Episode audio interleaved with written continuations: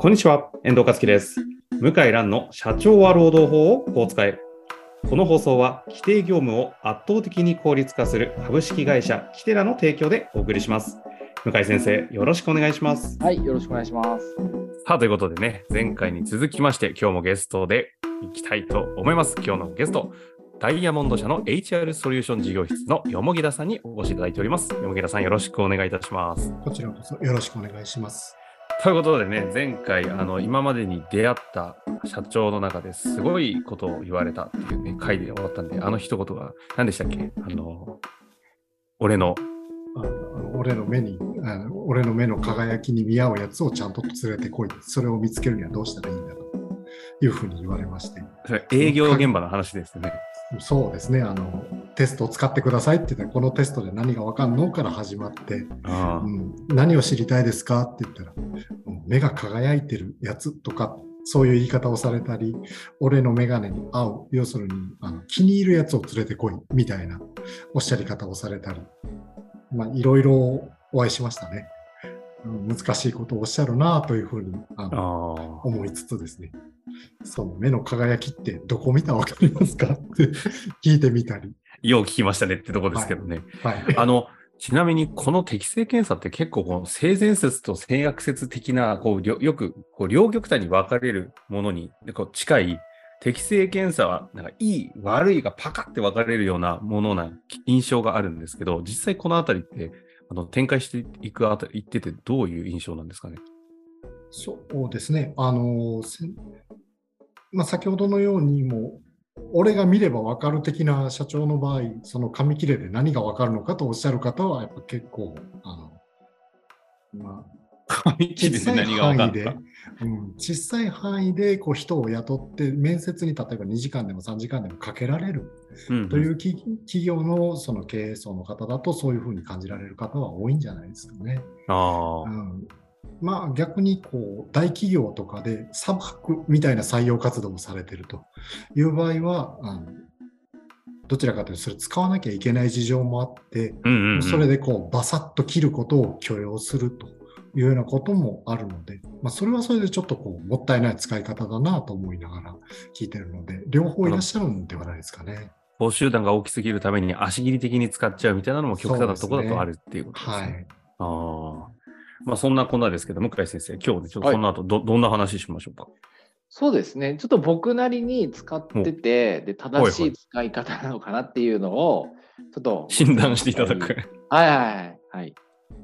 で、私の場合、やっぱり、まあ、あの前回も申し上げたんですが、その、あの、まあ、総合得点、結局、うちのですね、若手弁護士とか使い方がわからなくて、総合得点を気にするわけですね。で総合得点を意味なくて、ええうちに合う数字に収まってるかどうかを見てるんですけど、はい使い使い方としてはそんな感じなんですかね。そうですね。あの、私自身がその使い方を教えてくれと言われたときには、あのはいそのように、まあ、14の項目があるんですけれど、はい。14の項目のうち必要なところをまあ3つぐらいに絞って、そこをちゃんと見てくださいといそううふうに、ですね。はい、あの御社で必要な人の特質がちゃんと超えてるかどうかということを確認してくださいというふうにお願いしているので、こ向井先生の使い方って多分一つの僕のこうプロトタイプ形としては正しい形なのかなななるほど。なるほど。あと、お客さんにちょっとお勧めしてるのが、まあ、うちも、まあ、結局同じことやってるんですけど、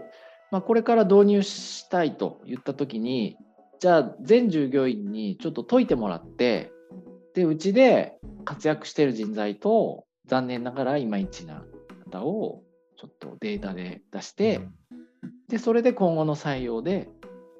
こういう数字が出る人を採用すると。おこういう使い方をしてもらってるんですけど、はいそれも、まあ、やあの手法としては一般的なんでしょうか？そうですね、あの一般的な手法、まあ、あの GP 分析なんて呼んだりしますけれど、 Good はい。 Poor その良い人と残念ながら期待未達と呼ばれる人たちとはい。分けうてん、その時にその平均値の差が大きい場所ってどこなんだろうはい。という見方をするやり方ですね。はい。まあそういただ、そういった場合は、ある程度平均値が動かないデータがいるので、ある程度の規模数がいる。そうですね。まあ、4、5人でやってもちょっとね、そう個人の特徴が出過ぎちゃうので、ええはい、あのまあ平均に沈めるために、やっぱこう20人ぐらい少なくともいないそうと、ですね。はい20人ぐらい必要でしょうね。うん平均の線が書けないっていう感じになりますね。はい。ただあの、非常に分かりやすい、そのテストとして説得しやすい使い方ですね。はい。うんで、あとは僕は、ちょっと詳しくは言えないんですけど、ある数字が低い人は、ちょっと問題を起こすとみなして、あの、学歴が良くても採用しないんですよ。2つか3つあって。はい。で、まあ、DPI としてはそういう使い方は想定してないとは思うんですけども、まあ、あの、当たってると思うんですよね。そその点は、使い方としてはご感想はいかがでしょうかね。えっとですね、あの、まあ、問題があるっていう表現もいろいろな問題があると思うんですけれど、例えば、多分仕事としてのこう効率に合わない、効率がよろしくない仕事しかできない状態になるとかっていう問題とか、そのそれこそ言葉通りの問題行動を起こしちゃはいはうとか、はい。いろんな観点ありますが、問題行動というところまでは DPI は多分見れないかなと思っています。僕はですね、問題行動は見れると思ってて、あ、そうなんですね。うん。で、実際ね、その、他の質問と整合してるんですよ、問題を起こす人って。ええだから、合うんじゃないかなっていう気は、問題行動も、まあ事実上、あの推定できるんじゃないかなと思って先生のデータベースがかなりこう精緻なものになってるということなんでしょうかね。うんいや、本当にね、なんかこの人おかしいなと思って、数字見たらおかしいと。で、うん質問したらとんでもないこと言って、いや、とてもじゃないけど、お客さんと問題を起こして、これは無理だわと。こういう人が何人もいましたね。うん、だから、おそらくダイヤモンドさんが想定してないような、まあ、ことまで分かるんじゃないかなって思ってますね。へえ。でもそれは DPI だけで判断をしきるっていうよりも、その上での面いや、接とかで。DPI じゃないと分からない。わかんないんだ。だってみんなニコニコして、あ何でもやりますって言うけど、数字がなんじゃこりゃっていう人について質問していくと、やっぱりね、癖があったり、問題を抱えてたり、起こしてたりする人が、まあ、確率としては高いですね。えーですから、もうやっぱ怖くて雇えないと。いうことで一つのお仕事の範囲の中で細かいその狭いエリアのデータを積み上げているので多分その分精緻になるんでしょうね。そうですかね。はい。はい。僕はね、あの、で、あとはですね、根本的な哲学的な問いかもしれないんですけど、僕、これ言うとね、あんまり評判良くないんですけど、あの、人間って、やっぱり特に30、40、まあもっと言ったら50、60、40以降は変わらないと思ってるんですね。あの教育とか研修で、まあ、知識はつくかもしれないけども、良くも悪くもあのなかなか変わらないと。で変わらなくていいと思うんだけども、まあ、そのか変わると思ってる経営者の人が多いわけですよ。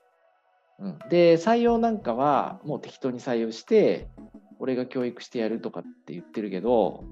大体うまくいった試しは、まあ、ほとんどない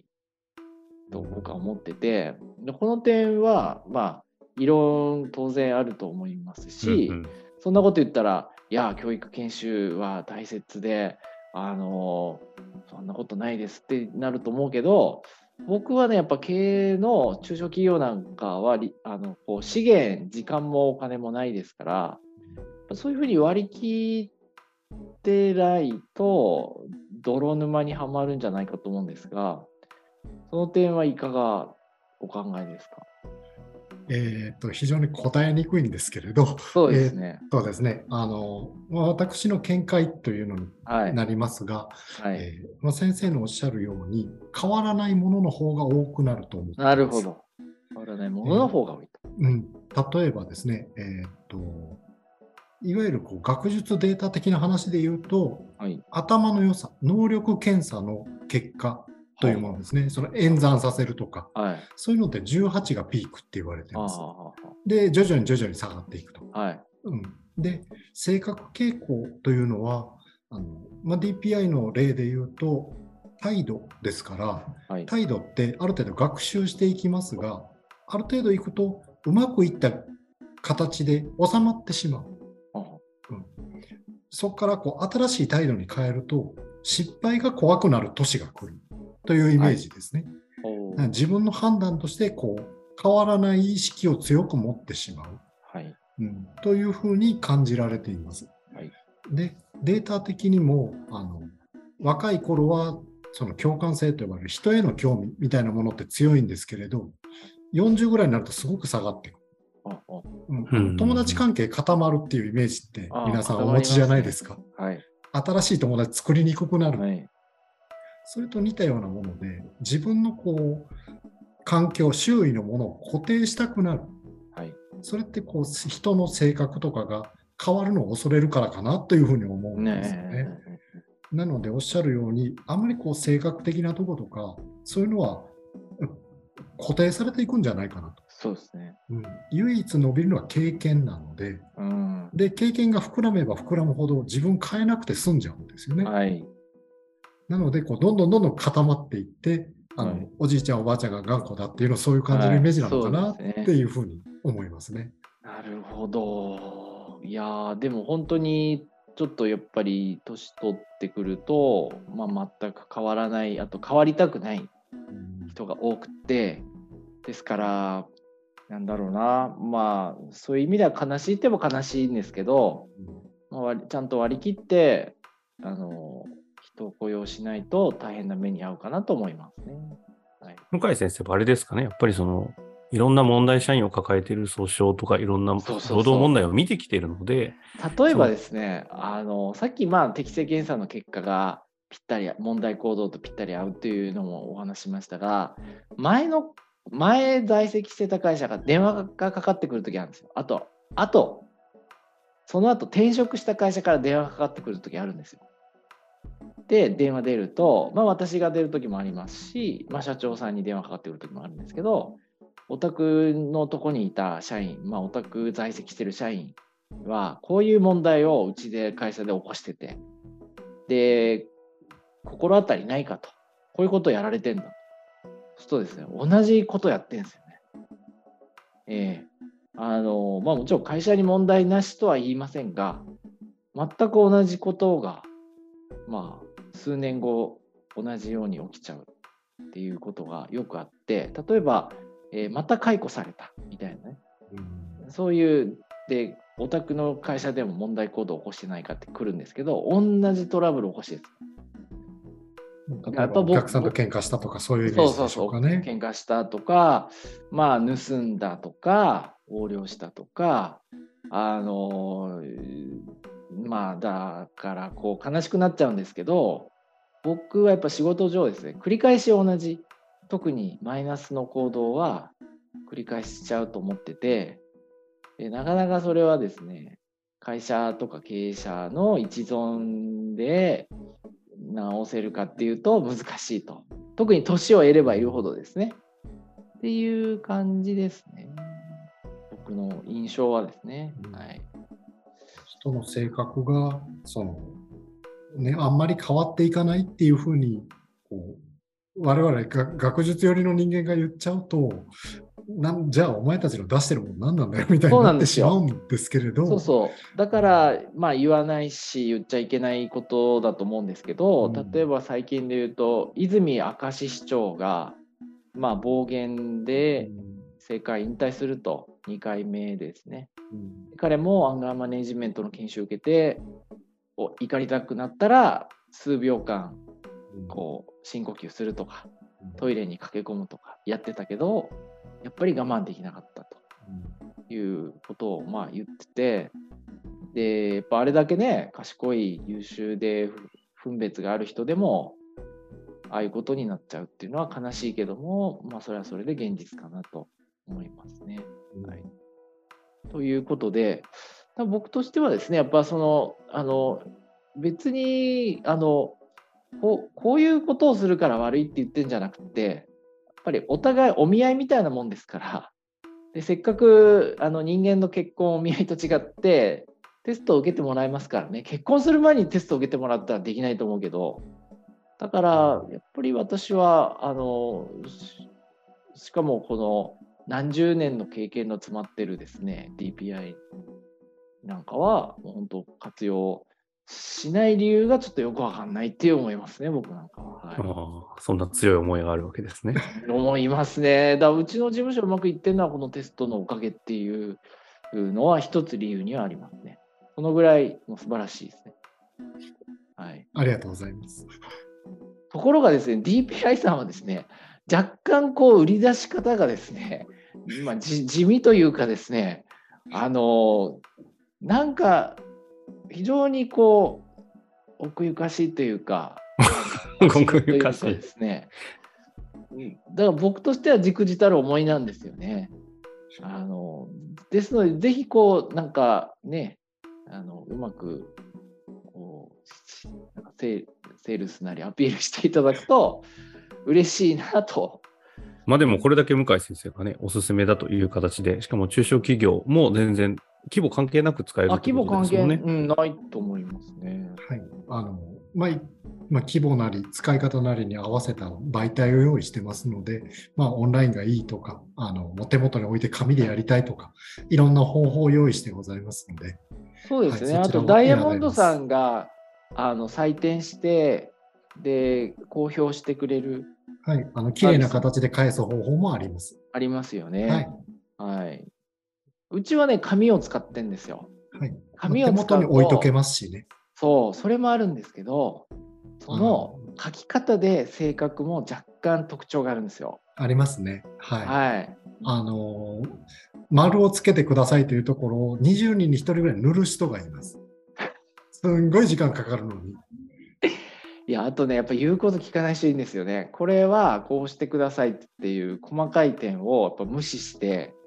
え、なんでこれを言うこと聞かないんだろうみたいな人は恐ろしいですね。はい。適正検査前の話ですね、それは。いや、でも、いや、でもその前で切っちゃう人、やばいと思しちゃう人、結構多いですよ。あ。なんかやっぱりね、その労働問題を本当に問題として見ているからこその向井先生の観点っていうのはね、我々普通にその労働市場にいる人間とは違うぐらいこうひどいものをいっぱい見てるからこそのジャッジってすごいあると思うんで、そうです、ね、そのあたりはね、やっぱり温度差ありますけど、実態としてね、すごい生々しいお話いただきましたし、山木田先生ってもうつい言っちゃいましたけど、山木田さんもあの、決して否定はすることのないようなリアクションもいろいろあって、非常に面白い展開だったなと思います。あの、そんな中で、先ほど向井先生、ちゃんと押し出してほしいということだったので、今回ね、あの DPI、興味ある方、あの、もしいらっしゃいましたら、検索でダイヤモンド社人材開発で、えー、ググっていただくとですね、えー、サイトが出ます。その中の右上にありましたが、お問い合わせ内容を押しえー、押していただくと、いろいろフォーマーありますので、そこで、あの、向井先生の番組聞いたよというコメントをね、いただければ、あの、いろいろと情報をくれたり、あの、実際にはトライアルとかもできるんですよね。はい。あの、実際に受けていただいて、どんな質問かということと、あと、どんな診断結果が出るのかっていうものを、まあ、あの知っていただくためのトライアルを用意しておりますので、はい、ぜひ一度トライアルをしていただくと雰囲気はわかるかと思います。そうですよね。はい。まあ、ここからは100分に1見しかずで、あの、実際触ってみて、ちょっとやってみるとイメージ湧くんじゃないかなと思いますので、社労士の先生は顧問先へ実際のね、掲示されていることは自分たちの自社でといろいろ使い道あると思いますので、ぜひご活用いただけたらと思います。えー、よもぎださんを、あの、担当者でって指名するわけにはいかないんですよね。えっと、ご質問等々私出ることも多いですから、はい、あの、よもぎだをって呼んでいただいても、俺それもできるんですね。あの、せっかくこの番組出たんでね、よもぎださんをってご指名の方いらっしゃいましたら、ぜひぜひ、の名指しで読んでいただいて。ありがとうございます。いろいろ使っていただきたいなと思います。というわけで、今回2回にわたって適正検査というね、なかなかあの触れることのない分野、いろいろ勉強させていただきました。またどこかのタイミングでぜひお越しいただきたいなと思いますが、今日のところ終わりたいと思います。向井先生、野木さん、はい、ありがとうございました。はい、ありがとうございました。ここからはお知らせのコーナーです。社労士向け規定業務効率化サービスのキテラプロは、作業時間を最大70%削減し、就業規則などの作成から編集、管理、共有の一連の作業が簡単に行うことができるサービスです。事業会社向けのプロダクトのキテラビズサービスもリリースされたようですので、ご興味ある方はぜひホームページをご確認ください。本日の番組はいかがでしたか？番組では向井蘭への質問を受け付けております。ウェブ検索で向井ロームネットと入力し、検索結果に出てくるオフィシャルウェブサイトにアクセス。その中のポッドキャストのバナーから質問フォームにご入力ください。たくさんのご応募お待ちしております。